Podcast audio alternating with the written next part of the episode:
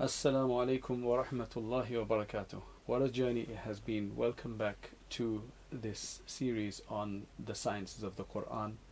And I can remember the anticipation and the stress right at the beginning. Uh, because uh, to give you an idea, it would have been much easier for me to have done a tafsir of different aspects of the Quran, similar to last year, where we did a comprehensive summary it would have been easier for me to take some prominent verses, some specific verses, some specific surahs or whatever, and then that would have been much easier. And but I decided that let's take this a notch higher because people don't get to discuss the various different sciences of the Quran all the time. I mean, yes, scholars uh, have to study it. Generally, they study it, but otherwise, other people don't get to study it as often.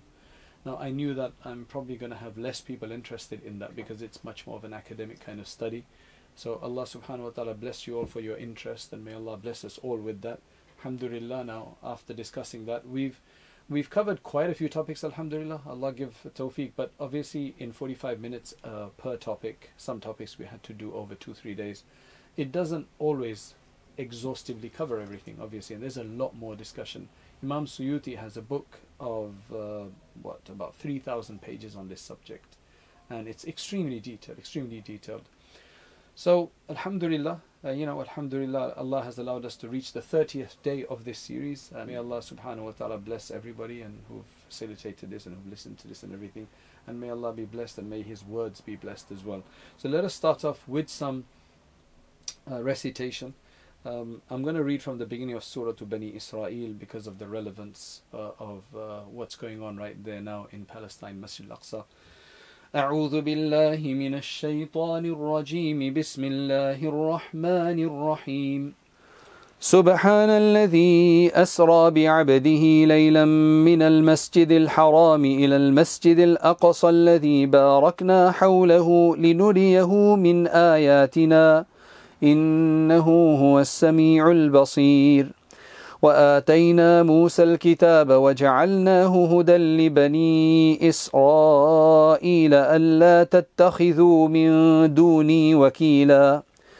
ذرية من حملنا مع نوح إنه كان عبدا شكورا. وقضينا إلى بني إسرائيل في الكتاب لتفسدن في الأرض مرتين ولتعلن علوا كبيرا.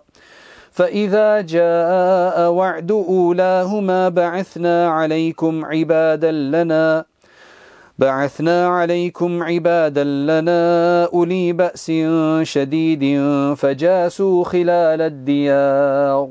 وكان وعدا مفعولا. ثم رددنا لكم الكرة عليهم وأمددناكم بأموال وبنين وجعلناكم أكثر نفيرا.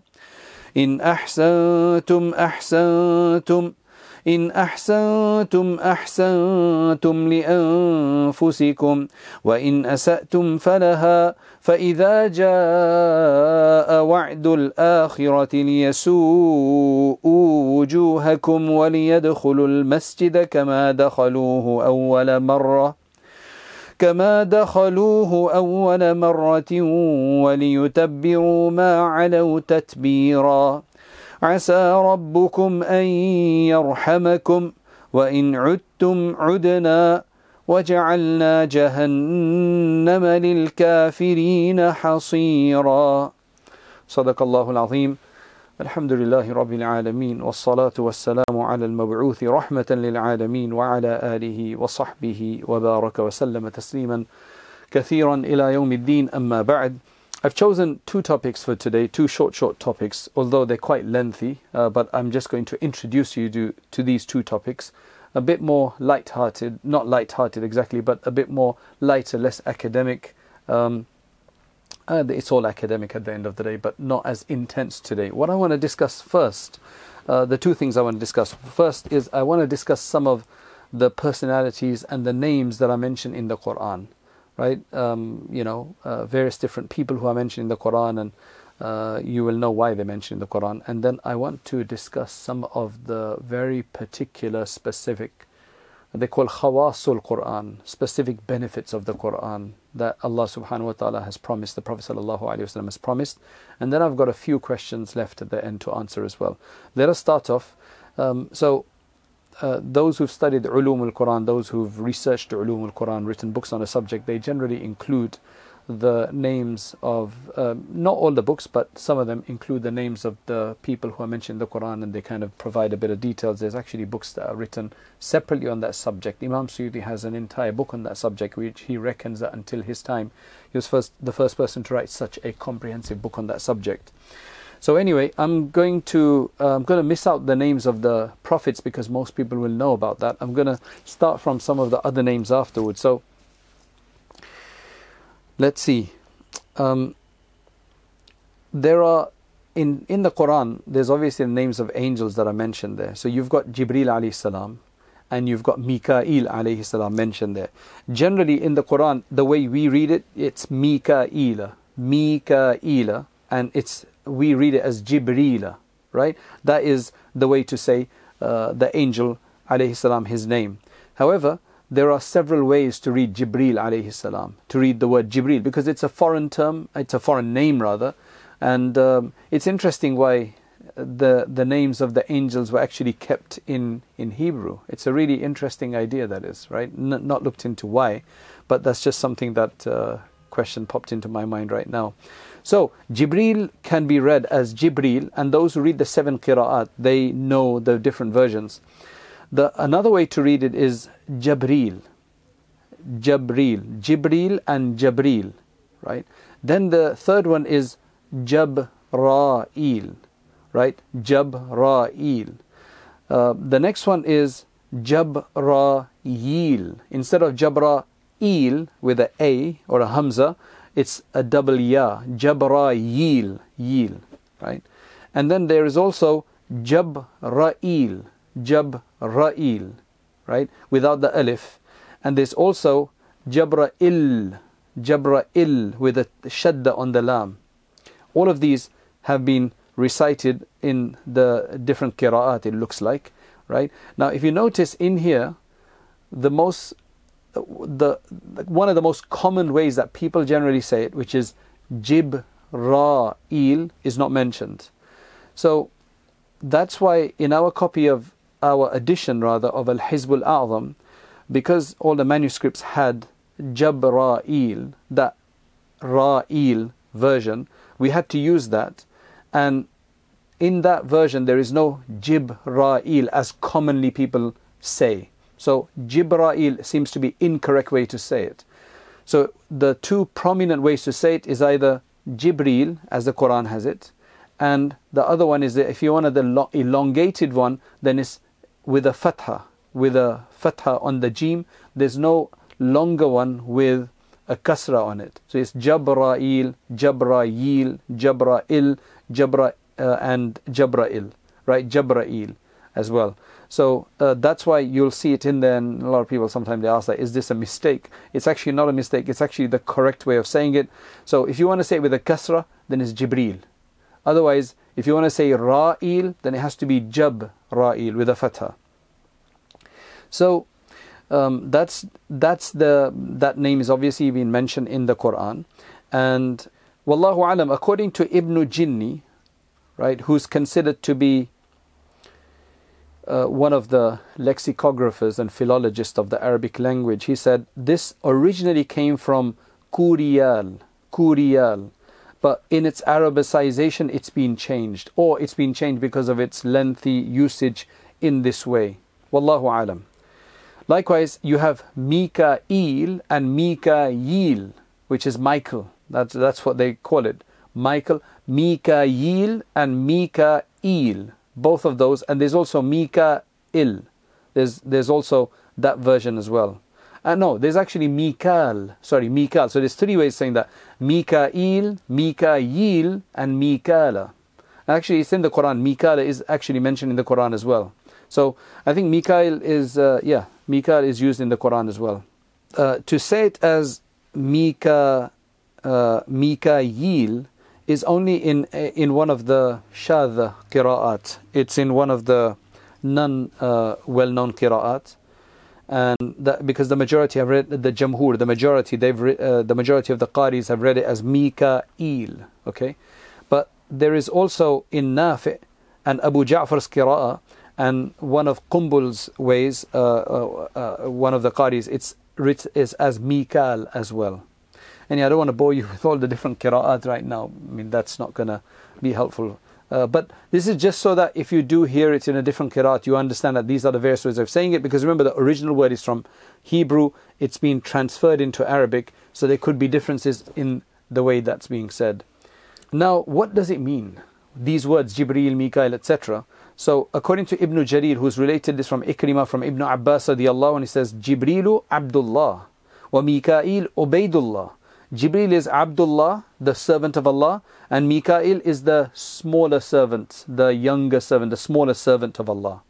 In fact, then he says, وَكُلُّ إِسْمٍ فِيهِ إِيل فَهُوَ مُعَبَّدٌ لِلَّهِ Any name in which the eel comes, then that is something that you worship Allah subhanahu wa ta'ala with, meaning is to show the one who worships Allah subhanahu wa ta'ala. It's just, just like we say Abdullah, Abdul Jabbar, and, and so on and so forth.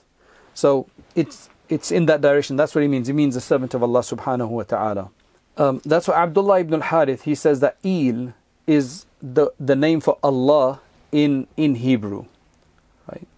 Uh, uh, there's another opinion regarding Jibril, that it means Khadimullah, the servant of Allah, which he is obviously. He's a messenger of Allah, servant of Allah. Okay, let's move on. Harut and Marut many of you will have come across that in Surah Al-Baqarah. These were the two angels, specific angels, right? Then you will, there's the Surah Al-Ra'd is mentioned. Ra'd is, there's a hadith which Imam Tirmidhi has related, right? From Ibn Abbas radiallahu anhu. That the Yahud, they asked the Prophet sallallahu alaihi wasallam, tell us about this Ra'd. So the Prophet sallallahu alaihi wasallam said, Malakum min al-malaika muwakkalun bis sahab. It's one of the angels he is one of the angels who is responsible for the clouds. And according to Ibn Abi Hatim from Ikrimah, he is related that Ar-Ra'du malakun yusabbih. The Ra'd angel is an angel who glorifies Allah subhanahu wa ta'ala. Because Allah says that in the Quran in Surah Al-Ra'd verse 13, وَيُسَبِّحُ الرَّعْدُ بِحَمْدِهِ And the Ra'd angel glorifies Allah with his praise. Then we have Al-Barq, Yakadul barqu يَخْطَفُ, يخطف which we generally refer to as uh, both of these are referred to as lightning and thunder right? That's where this comes the discussion comes there. But barq can also he says that balk, uh, barq is also an angel according to ibn abi hatim. Barq is also an angel and um, yeah there's uh, lots of other discussion there which i'm not going to do then you have the concept of Malik discovered in the Quran. That that discussed in the Quran. That's quite clear. He's the the guardian of hellfire. Then you have Sijil, Sijil lil Kutub, Sijil, right? According to uh, Ibn Abi Hatim's transmission, the Sijil is also an angel, and Harut and Marut were of his assistance. Now, this is all in the case where these words they could actually mean a literal meaning, a verb or something like that. But in the case where they're taken as names, I'm just describing in that sense for you. That's why Ibn Umar also said, "A sijillu malakun is an angel." Uh, and sijil, according to Suddi, is the angel that is responsible for the record, uh, the book of deeds. Thereafter that you have Qa'id, Qa'id, right? This apparently is the name of the one who writes the evil deeds of a person. Right? So Qa'id is the one that writes the names of the, yeah, the so this is in Surah Qaf, you have this. Um, so there's at least 11 or 12 angels that are mentioned in the Quran. يوم يقوم الروح والملائكة صفا in Surah An-Naba verse 38 uh, Ruh is obviously this is one of the greatest of the angels. I think some have even said that this refers to Jibril alayhi salam, but this is Malakun min a'zami malaikati khalqan. This is the angel from the greatest of the angels in terms of size. Uh, uh, that, that, that's what they've said. Then there's one other word in the uh, in the Quran which, according to some, is also an angel. But as I said, this will be a good example for you to understand that we generally take it in the meaning its literal meaning. هو الذي أنزل السكينة في قلوب المؤمنين. Surah Al-Fath, verse 4. Right? Sakina. And in Sakina, the word is used about five or six times in the Quran. Sakina, they're saying it's also a an angel who comes to comfort the hearts of the believers and to to comfort them. That's what this angel is. Right. In terms of Sahaba, the only Sahabi I think who is mentioned by name in the Quran, this is almost like a trivia I'm telling you, right? You know, the only Sahabi who is actually mentioned by name in the Quran is Zayd ibn Haritha. فلما قضى زيد منها وترا زوجناكها I don't think there's any there's other Sahaba who are referenced there, numerous Sahaba referenced there, uh, but not with name. Thereafter that we've got some other names. So let's look at some of the earlier names. There's Imran, Abu Maryam, yes. The father of Maryam is Imran.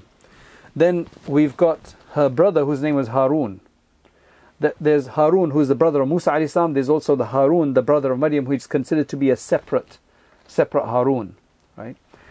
Then you've got uh, Uzair is mentioned in there, Ezra. Then there's Tubba, Qawmu Tubba. Tubba are essentially um, generally tubba that this this uh, according to Imam Hakim's narration, he was a righteous person of the past. Then of course you've got Luqman salam who's mentioned there who according to some minority views he was a prophet but according to the majority he was not a prophet. He was a very very righteous man. That's why there's a hadith related by Ibn Abi Hatim who says kana Luqman abdan habashiyan najjaran. Uh, Luqman uh, radiyallahu anhu uh, was a servant of Allah, he was Abyssinian, and he was a Najjar, which means he was a carpenter. Then Yusuf. Now, of course, we've got Yusuf alayhi salam story. That's the Prophet Yusuf alayhi salam. However, in Surah Al-Ghafir, there's a mention of there's a mention of Yusuf there as well. I forget what I forget the verse right now, but in Surah Al-Ghafir, the Yusuf mentioned there is supposedly somebody else. That he is Yusuf ibn Ifraim Ibn Yusuf ibn Yaqub. He's a grandson of Yusuf alayhi salam. Right. Thereafter that, there is also a Yaqub that's mentioned in Surah Maryam, at the beginning of Surah uh, Maryam. And that one also seems to be, uh, this is Yaqub ibn Mathan, as opposed to Yaqub ibn Ishaq, according to another opinion. Allah knows best. But these are not necessarily very strong opinions, right, at all Thereafter that, in Surah Maryam, it says, إني أعوذ بالرحمن منك إن كنت تقيا Actually, you know, um, um, we, we don't have, I just mentioned the famous ones to you. Right, now, uh, women's names in the Quran. There is only one woman named in the Quran by name. Okay, and that is Maryam alayhi salam. Nobody else has been mentioned by name. Yes, many other women have been referenced, like the wives of Nuh alayhi salam, Lut alayhi salam, the wife of Pharaoh, right, whose name was uh, and Asiya, sorry, Asiya, yeah, Asiya. And um, several others that are mentioned there, but no others mention his name. And there's a number of narrations about why no women were mentioned by name is because traditionally speaking, I think it's changed now, right? In many cultures this changed, even in many Muslim cultures, but before, and it's still like that in some Muslim cultures, right? In like in the subcontinent, some cultures it's still like that and in some Arab cultures it's still like that. And this was the culture that any free woman were considered to be dignified and you did not take their name. Right? You did not take their name. It would actually be seen as disrespectful to take the name of a, a, a you know somebody's wife or their, their name. They would they would actually say words like ahl my, my family uh, you know or the mother of so and so something like that. That's still a big tradition in the in the Arab world right? Uh, where they still use Ummu Hudhaifa and Ummu Maryam and, and Maryam and all the rest of it. But the reason then Maryam alayhi salam's name was mentioned is because the the uh, I think the Yahud had slandered her, right, about certain things about who she was and what. So that's why the Quran had to clearly state that she was pure, that she is the Batul, she is absolutely chaste, and she's pure, and she did not commit zina and everything else. So that's why it was important to mention her by name to just clear the record. That's why the ulama mentioned that only Maryam is. Otherwise, Shu'aib alayhi's daughters, their names are not mentioned, right? And and all the others are not mentioned either. Nowadays, obviously, um, in the time of Facebook and Twitter, um, not only names are mentioned, but there's a lot more that uh, goes out there. May Allah subhanahu wa ta'ala protect and provide us all chastity. Right? Now, what does Maryam mean?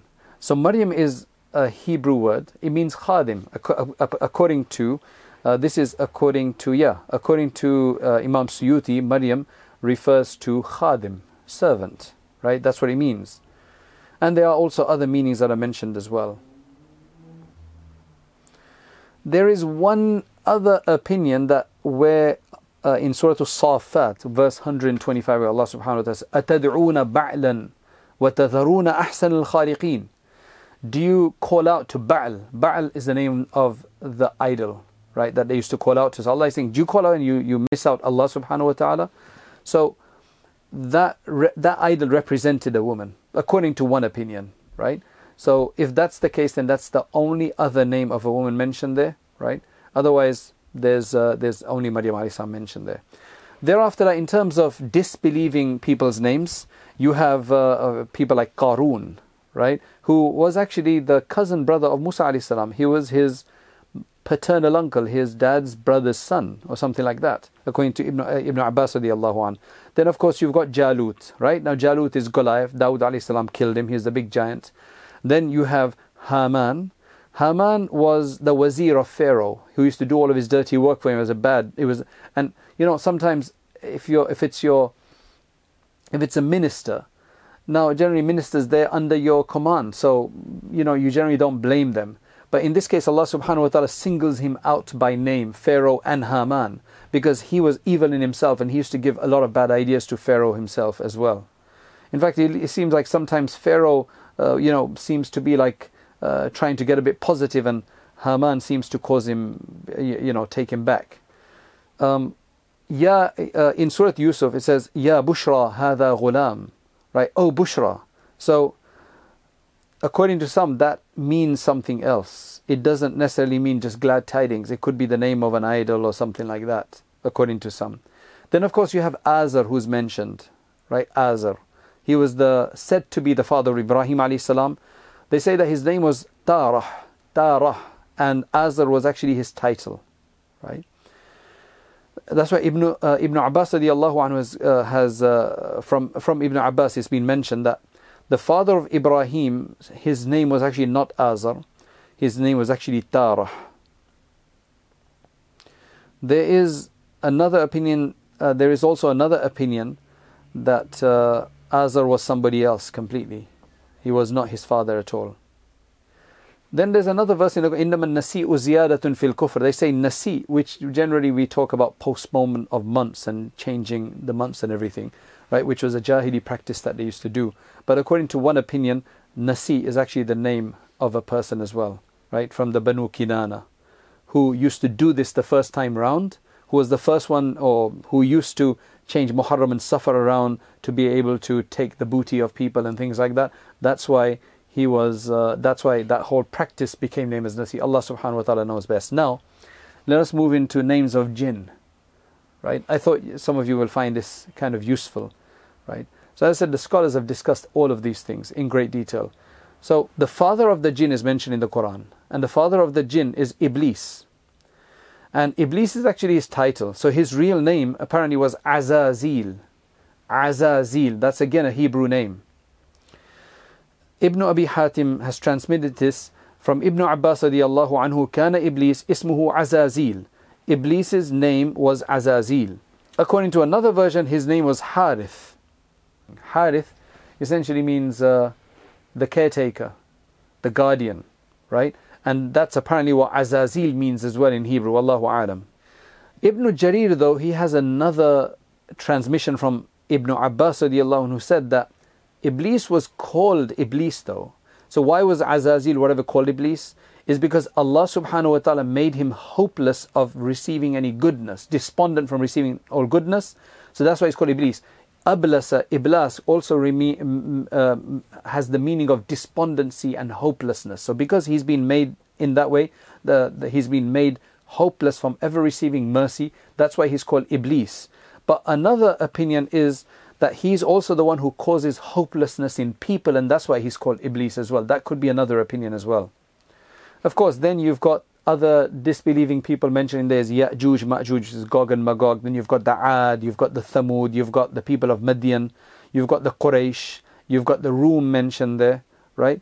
In terms of people, uh, peoples, then you've got Qawm Nuh, Qawm Lut, Qawm Tubba, right? Qawm Ibrahim, and Ashabul Aika. Now, Ashabul Aika, which is mentioned in the Quran, that refers to Ashabu Madian. That area was called Aika as well. Then you've got Ashabul Ras, Ashabul Rassi wa Thamud. Ashabul Ras, uh, Ashabul Ras were the remnants of the people of Thamud. They're the Ashabul Ras. Right? Uh, that's what Ibn Abbas radiallahu anhu said. Others say that no, Ashabul Ras are the Ashabul Yasin, the, those people who are mentioned in Surah Yasin. Another said that no, this actually refers to the Qawm of Shu'aib. So there's quite a difference of opinion as to who Ashabul Ras refers to. Some even saying that it refers to Ashabul Ukhdud. Right? In terms of the names of idols that are mentioned in the Quran, there's quite a few. There's Wad, Suwa', Yaghuth, Ya'uq, Nasr, and all of these are mentioned. These were all from these. Subhanallah, these these were all the ones that were there in the time of Nuh alayhi salam. And most of these are mentioned in the story of Nuh alayhi salam in Surah Nuh. Then you've got the later ones, which were uh, by uh, you know which were the ones that the people of Makkah used to worship. That's the Lat, Uzza, and Manat. Lat, Uzza, and Manat. They're the asnam of the Quraysh. Some say that وَالرُّجِزَ فَهْجُرْ In Surah Muddathir, the rujiz is also uh, was also one of the idols, but otherwise it just means filth. Then you have wal jibt wat right? Um, some say that both of these were also idols, right? And there's other meanings for jibt and taghut as well. Then you've got the word Ba'al. Ba'al was apparently the idol of the people of Ilyas salam, that's what's mentioned in there. There's a hadith in Bukhari from Ibn Abbas radiallahu anhu that Wad, Suwa, Yaghuth, Ya'uq, Nasr were actually originally the names of righteous people from the people of Nuh alayhi salam. When they died, right, they, when they perished, Allah subhanahu, uh, sorry, the shaitan um, came and whispered and started this idea among them that you need to put up some memories, some reminders, some memorials for them in the place that they used to stay right? And then they call them by that name as well. That's how idol worship creeps in, right? You start putting up these statues and everything like that. So they did that, but they didn't used to worship them. It was just a memorial towards them.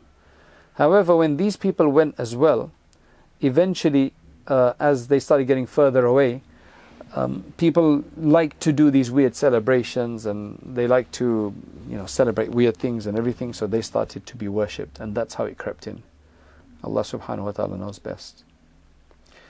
Thereafter that, we've got the names of several places which are mentioned in the Quran. For example, there's Bakka, which is mentioned, which is actually just the old name of Makkah. Then there's Medina Munawwara, which was also called Yathrib in the Quran, but we, they don't like the word Yathrib to be used, right? Because the Prophet ﷺ changed the name, obviously. He doesn't like the word Yathrib. Yathrib was actually called Yathrib because it's named after a person called Yathrib ibn Wa'il, uh, who was from the Banu Iram ibn Sam ibn Nuh. So from one of the grandchildren of Nuh alayhi salam, he had to be obviously. So that's how he was the first person to apparently establish himself or establish himself in this area, which then became Yathrib. However, the Prophet ﷺ is prohibited from using that name. And the, the, the reason is that the word Yathrib comes from the concept of tharb, and tharb means fasad and corruption. So you don't want to call a place a corrupt place, you know, with that name, right? Badr is mentioned in the Quran, Uhud is mentioned in the Quran, Hunayn is mentioned in the Quran, Jam' is mentioned, Al Mash'ar al Haram is Muzdalifa, then there's Misr, yes, there's Babil, um, Aika, um, and so on, Ahqaf, Hijr, Turi, Sayna, Judi, Tuwa. We don't have time to go into this. I want to mention the other part of the other section before uh, because I think that's very relevant.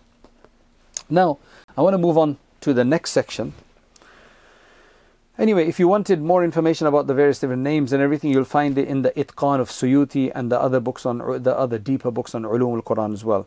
Now let us move into a few a few things about the Khawasul Quran. Okay, the Khawasul Quran, and that means the very specific properties and characteristics and effects of the Quran.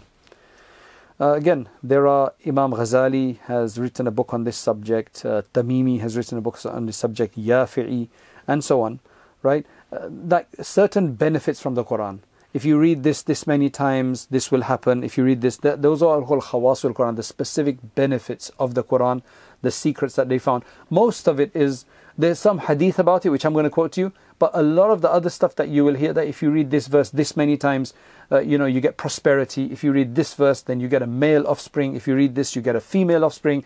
If you read this, you ha- you know, there's ease in your labor. If you do this, your difficulties go away. If you read these verses, then you get tranquility. For example, it's related from Ibn Taymiyyah, uh, rahimahullah.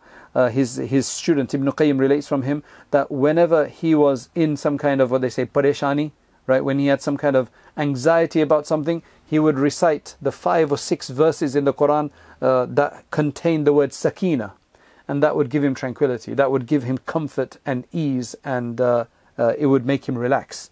So, uh, if somebody's found some benefit, because the Quran is a shifa, we've got the general hadith regarding that. You can't call that a bid'ah. The only time it'll be called a bid'ah is that if you were insisting that this is from the Quran and Sunnah, like directly that the Prophet said this. But otherwise, even people like Ibn Taymiyyah, who a lot of uh, bid'ah bangers, right, who constantly call everything bid'ah, you know, refer and revere. Even he used to uh, do that. He wasn't even as strict as, uh, as this kind of stuff. That people today just uh, very blindly say things like this. So, let us move on. Firstly, the hadith that Ibn Majah has reported from Abdullah ibn Masud radiallahu an, he, he said, "Alaykum bishifa'ain." Uh, you should you should uh, use the two cures you should hold on to the two cures al asal wal Quran, honey and the Quran itself. So don't just use honey, but use the Quran, right? And uh, we'll clarify that a bit more. Um, Ibn Majah is also transmitted from Ali radiallahu anhu, Khairud dawa'i al Quran. One of the best medicines is the Quran, right? Especially for spiritual issues, especially for anxiety issues. The Quran is there for that and it works, right? Then Abu Ubaid has related from Talha ibn Musarrif that it, it used to be said before, and this was people's experience, that if the Quran was recited by a sick person who's like in some a lot of pain, and difficulty, then he would actually uh, his pain would be uh, would be relaxed uh, for him. Imam Bayhaqi then has related in the Shu'ab al-Iman from Wathila ibn al-Asqa radiyallahu anhu that a person complained to the Prophet sallallahu alaihi wasallam about a sore throat, about pain in his throat. And the Prophet sallallahu said, "Alayka bi qira'ati al-Quran." Go and recite the Quran. For a sore throat, not for I'm not saying it's a sore throat. There was a pain in his throat, whatever kind of pain that was. He said, "Recite the Quran." Ibn Mardaway, or Ibn Marduya, right, has related from Abu Sa'id al-Khudri radiallahu anhu that a man came to the Prophet ﷺ and said, I've got a pain in my chest. He said, recite the Quran.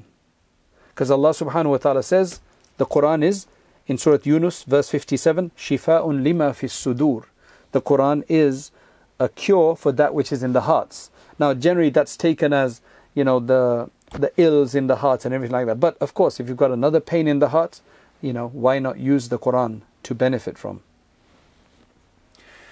Imam Bayhaqi has related hadith from Abdullah ibn Jabir that in the Fatihatul Kitab, right, which is Surah Al-Fatiha, is shifa from every kind of um, every kind of sickness. Has to be read with some kind of conviction. Jabir ibn Abdullah relates that Fatiha is the shifa of everything except death. Then Imam Bukhari has also transmitted that once we were traveling, right? Once we were on a journey and we stopped at a place and there was this young girl that came along, right, from the close by area maybe. And she said, uh, This tribe here, you know, you're camped outside, uh, this tribe, the person there, he's been bitten, right? He's in a lot of pain. Do any of you know how to do ruqya, right? Uh, know these uh, these chants um, to read something. So uh, one of the one of the one of our group he went with her and he read Surah Al-Fatiha and mashallah he became better. So the Prophet ﷺ, when they told him about it, he said, وَمَا كَانْ يُدْرِي How did he know that that's a ruqya? Right? In fact, there's a narration in Tabarani uh, from Sa'ib ibn Yazid who said that the Prophet ﷺ uh, sought protection for me with Surah Al-Fatiha, taflan, which I'm assuming means uh, by uh, lightly blowing and spitting. Like you read the Fatiha like that. And that is related from Imam Tabarani. Then you have Imam Bazzar's narration from Anas anhu that when you place your side upon your bed and you recite the Fatihatul Kitab, so when you get to bed and you go on your side first, you always start with your right hand side, and then you read Surah Al Fatiha, then you read Kul Huwallahu Ahad. You will be protected from every evil, from everything except death. Imam Muslim has a narration, now this is Sahih narrations from Abu Hurairah anhu, that the house in which Surah Al Baqarah is recited, shaitan cannot enter it. Now, the easiest way to, I mean, it's quite a daunting task to recite Surah Al Baqarah every day, right? But the idea is that if you just, if, if people can just read 10 verses of Surah Al Baqarah every day as a regular thing, like uh, one person in the house read at least 10 verses, then inshallah will remain protected. Now, there's a more, a longer narration in which Abdullah ibn Ahmad has re- transmitted in the Zawaid al Musnad, in the uh, addendum of the Musnad of Ahmad from Ubay ibn Ka'b radiallahu anhu. He says that once we were the Prophet sallallahu alaihi wasallam and a desert Arab came along, a Bedouin, and he said, "O Prophet of Allah, I've got a brother and he's got a lot of pain." So he said, "What is his pain?" So he says that he's. It looks like he's bewitched, right? He's got nazar, or he's got one of those kind of, um, you can say, uh, those kind of psychological issues that are, you know, come about because of these things. So the Prophet said, "Okay, bring him along." So he brought him along and he put him in front of him. So the Prophet ﷺ, uh, you can say, blew on him, made a dua for him, right, with the following the Fatiha, the four verses of the beginning of Surah Al Baqarah, and then Wa ilahukum ilahun wahid, that verse, and Ayatul Kursi, then the last three verses of Surah Al Baqarah, and the first ver- and the verse of Surah Ali Imran Shahid Allah Shahid annahu la ilaha illa which is verse 18 and then Surah Al-A'raf in uh, verse 54 inna rabbakum Allahu alladhi khalaqas and that one. Then the last verse of Surah Al-Mu'mineen fata'ala Allahu al-Malik al-Haq verse 116 the a verse from Surah Al-Jinn which is wa ta'ala jaddu rabbina ma ittakhadha sahibatan wala walada verse 3 10 verses from the beginning of Surah Al-Saffat 3 verses from the end of Surah Al-Hashr and then Kul Allahu Ahad, Kul A'udhu bi Rabbil Falaq, Kul bi Rabbin Nas.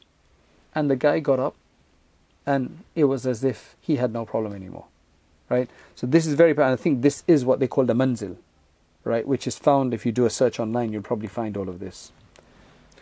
Thereafter that we got the hadith in Sahih al-Bukhari that a jinn told Abu Hurairah that when you get to your bed at night, then recite the Ayatul Kursi if you recite it, then you will have a protection uh, for you, right? Remaining constantly with you uh, from Allah subhanahu wa ta'ala. Allah will provide a protector from you, and shaitan will not be able to get uh, close to you until you enter the morning. So the Prophet ﷺ even confirmed that, and he said, Yes, he's told you the truth, but he's a liar. So it was the shaitan who told him. Now, shaitan will obviously know because shaitan knows when he can't go in, when Ayatul Kursi is being recited or has been recited. In fact, there's another hadith which I found really, really inspiring from Abdullah ibn Masud anhu. A person said to the Prophet sallallahu alaihi wasallam, Ya Rasulullah, teach me something that I can benefit from. So the Prophet sallallahu said, recite Ayatul Kursi. It will protect you and your progeny. And it will protect your home. In fact, not just your home, but also the homes around your home. We need people to recite Ayatul Kursi constantly. According to another version, I'm not sure how strong this narration is though. Um, I think it might be weak, but it's an interesting narration. Whoever recites Ayatul Kursi at a difficulty, Allah subhanahu wa ta'ala will relieve them. Now, there are numerous other narrations. Imam, I'll just mention one or one or two more. We don't. Uh, I just wanted to introduce you to this discussion. Imam Darimi has a narration from Mughira ibn Subay, who is one of the companions of Abdullah ibn Masud. He says that whoever recites 10 verses of Surah Al Baqarah when going to sleep, he will never forget the Quran. Which four verses of Surah, sorry, which 10 verses of Surah Al Baqarah?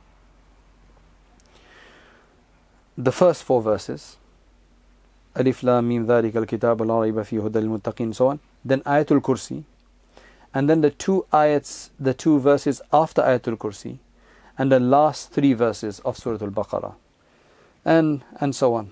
Right now, these are all the ones that are. I mean, there's so many more that are directly related in various different hadith. Maybe some of these hadith are weak or whatever the case is, but they they're mentioned there. And then there's also lots from experience. We don't have the time, but I just wanted to ex- show you the medical uh, or you can say the therapeutic aspect of the Quran. I wanted to show you that as well. So I think that ends the discourse for us. There's a few questions that I have which I wanna uh, I will try to uh, take here, inshallah, and then we uh, can inshallah call it a day.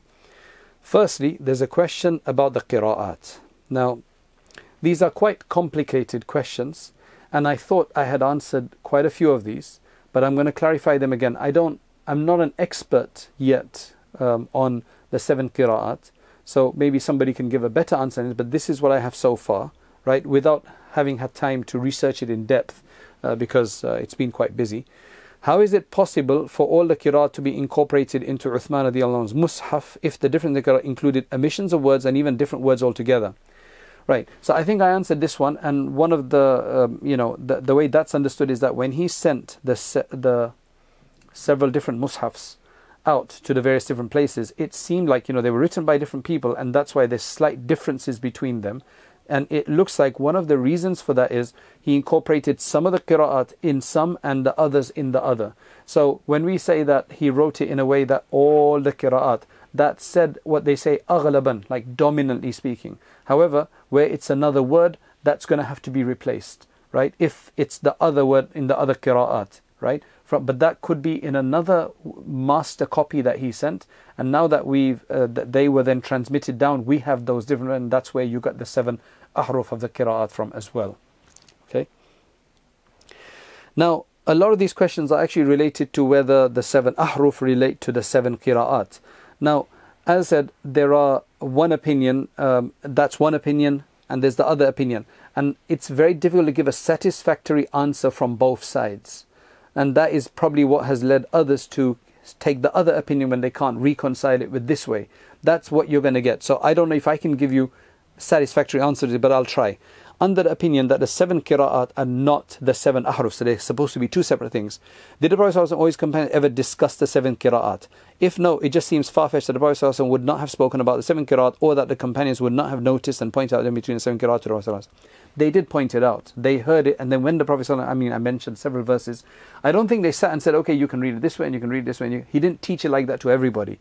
He, uh, he didn't want to confuse people, that's what I think. So he, didn't, he wouldn't teach you one or two or three or four different ways and say you can read it all of these ways ways but when he would speak to the other tribes he would teach it to them in in their way then when those people would compare notes or listen to one another they would have a confusion then that is when Umar radiallahu for example and then Ubay ibn Ka'b and others they would bring them to the Prophet and said what's going on here? You taught us it this way. This is the Quran. We never knew it was another way.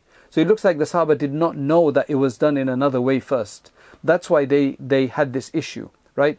And it doesn't it doesn't seem like there was it became such a popular idea at the beginning either, right? It seems like, and this is just my speculation, and that is why they would bring them and the Prophet said validate. Both say yes, that's right, and that's right. So that would be a discussion, you would say, but not in the earlier sense where he would be teaching them all in you know several different qira'at or more than one qira'at at once, only as a validation of each of those qira'at. Okay. Number three, under the opinion that seven qira'at are the seven ahruf then, and that Uthman burnt all the other copies to have one ahruf of the Quran, then how, um, then how do we get effectively seven ahruf of the Quran? Um, so the, the, the only thing we need to respond, if we go by the opinion in this case that the seven ahruf are the seven qira'at, then what did he burn? Well, what he burnt was all, uh, and I, I think I explained this in detail. It was the way things had been written. He could have, it, um, from what I recall, from what I recall, but it's eluding me right now. It was um, maybe not written in the way that he wanted it to be written in a way that incorporates maybe it was written in one particular way right which wouldn't allow the other ways to be recited right that seems to be likely for me that that is what he did i'll have to check it up again i know this has been but i didn't pay attention fully because it was ramadan i didn't have the time to go into it in depth but as i said that would be one simple reason for why that would be the case that they had all written it according to their way of reading and uh, Osman radiallahu according to this committee, he decided to do it according to this one way. And he said, just look, everybody remove theirs. As I mentioned, some people, they burnt their copies. Some people disposed them in different ways. Others, they amended them. Right? And the reason for that amendation is clear that now this is the way, let's write it this way so it can incorporate all seven qira'at. I think that makes sense to me. Personally, that makes sense to me according to that view, if I held that view. And you mentioned the Quran is written ways according to the different qira'at, written in different ways according to the different qira'at. How do you reconcile with the fact that Osman has preserved only one script of the Quran? Um, I think it's simple that he preserved one script of the Quran that was incorporated everything. However, because there were some where one word would be different in another qira'at, he, he allowed that to be written in one of the versions. We don't know for sure because we don't have the seven master copies or the eight master copies in front of us to make that kind of a uh, that kind of a uh, research and analysis on it. But this is what it seems to be that in order to preserve all of them, in some he incorporated one, uh, some sense, and the others he incorporated the other modes of recitation. Right, but in most of them, it was all of them that could be recited because, as I said, most of them there's no change of word, right? Or the word change is one that the skeletal form can accommodate you know, for, for a person, you know, of, uh, with these questions, I would really, really suggest that you read this book because is really, really well researched and it will provide you a lot more answers. I've not read the full book yet. I just got this before Ramadan. Not been able to read. I've just read chapters of it, but it's very promising in terms of, inshallah, it will help to answer a lot of the questions. And maybe in the future, I can um, uh, do a more detailed discussion on Sab'at Ahruf, inshallah, in particular, right? Taking all of these additions. But I think, inshallah, for now, that should be sufficient. May Allah subhanahu wa ta'ala bless us with the Quran. Let's just make a quick dua to end our discussion. Allahumma anta salam wa minka salam tabarak ya dal jalali wal ikram. Allahumma ya hayyu ya qayyum bi rahmatika nastaghith. Allahumma ya hannanu ya mannan la ilaha illa anta subhanaka inna kunna min al-zalimin. اللهم صل وسلم على سيدنا محمد وعلى آل سيدنا محمد وبارك وسلم Ya Allah have mercy upon us Ya Allah keep us with the Quran have mercy on this ummah Oh Allah Oh Allah have mercy on this ummah. Have mercy on our places of worship especially on the Masjid al-Aqsa Makkah Mukarramah Medina Munawwara Masjid al-Nabawi Masjid al-Haram. Oh Allah bless and protect all of these places. Oh Allah allow us to do what is beneficial and useful. And O oh Allah, allow us to stay with the Quran, to be blessed with the Quran, to live by the Quran, to be raised by the Quran, to be honored by the Quran. Allow us also to honor the Quran, to respect the Quran, to revere the Quran, to understand the Quran. Uh, o oh Allah, teach us the tajweed of the Quran. O oh Allah, allow us to recite it correctly. Allow us to be the best of people who always hold to the Quran and then who study the Quran, who teach it. Allah, allow us to elevate ourselves in the hereafter with the Quran. Make us the nation of the Quran as we're supposed to be. Oh Allah, accept these classes. Oh Allah, accept these sessions, this series. Accept from all of those who sat here and who encouraged this and who benefited from this. Oh Allah, make us benefit from this and allow this just to be the starting point of many, many, many services to the Quran and the Quran uh, becoming part of our life. Oh Allah, allow us to do much more for the Quran. Accept this and forgive our mistakes. Oh Allah, accept this and forgive our mistakes. Make it a source of guidance for us and blessing for us all. Oh Allah, accept our dua. Subhan rabbika rabbil izzati amma yasifun wa salamun ala wa alhamdulillahi rabbil alameen. The main question, um, as a parting question that people had was, what now? So firstly, I would say a few things. Number one, um, I I spoke to somebody the other day, right? MashaAllah, decent Muslim brother and everything. He says he's never completed a Quran yet. from cover to cover, right? He had some bad experiences in a young age, and it's just, and now he wants to do it. MashaAllah, his sons are becoming hafiz of the Quran, right? But he's never completed. So I would say, pick up the Quran and start reading the Quran, even if it's difficult for you to read it. Find a teacher, and inshallah, you'll get double reward if you make a extra effort. So you need to learn how to recite the Quran. We need to improve our tajweed of the Quran, read it correctly. Then I think the next level has to be that we need to start understanding the Quran, right? And just pick up a page and just read it. Just just have a translation. Make sure you got access to a translation, right? Make sure you got access to a translation, and uh, that you recite uh, that, and that you reflect over it. And then, of course, there's the level of memorizing more of the Quran than just a few of the surahs. Memorizing more I would suggest you go and you check uh, the 30 day tafsir that we did, right? The links will be placed below, inshallah. And then you get your own tafsir and you read from the tafsir. And you, um, thereafter, that in any way, shape, or form, if there's people who don't have Qurans, try to get a Quran copy to them, encourage people to read the Quran, uh, make sure that we don't ignore the Quran in our homes.